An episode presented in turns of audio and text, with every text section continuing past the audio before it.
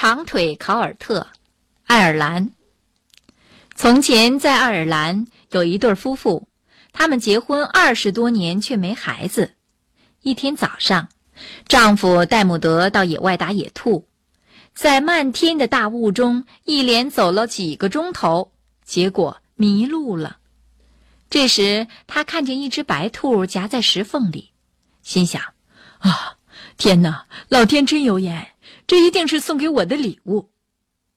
当他把兔子从石缝中拉出来之后，兔子竟说话了：“虽然你杀了我许多的同伴，但我还是要感谢你救了我的命。你有什么愿望，我可以帮助你实现。好心的先生。”戴姆德考虑了一下，说。呃，是这样，我我只想要个孩子。兔子笑了笑说：“好吧，您的妻子会生一个很特别的孩子，但从今以后，您不能再杀一只兔子，也不要把今天的事儿告诉别人。”话刚说完，兔子就消失了。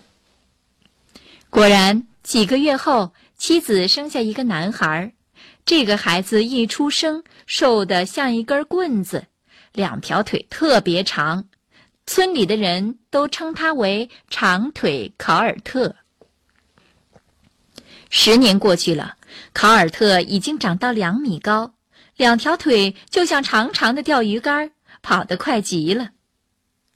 一天，考尔特从黄鼠狼的利爪下救出一只兔子，但却被一只迷烟弄瞎了眼睛。这时，兔子说话了：“我是一只魔法兔子，黄鼠狼是一个女巫。今天你救了我，晚上他一定会去报复你的。把布里吉德家的公猫借来吧，就可以躲过灾难。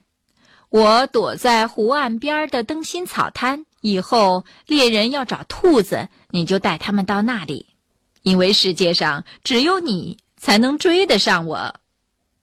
然后，这只兔子又从耳朵里拿出一瓶神油，治好了考尔特的眼睛。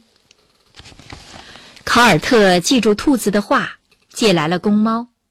到晚上，黄鼠狼果然来了。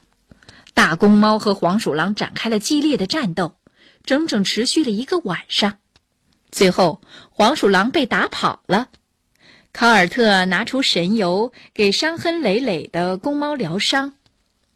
一会儿，公猫的伤就全好了。一星期后，考尔特在路上遇见了一些猎人，要找兔子，就把他们带到湖岸的灯芯草滩，找到了那只魔法兔子。但是猎人们怎么都追不上它。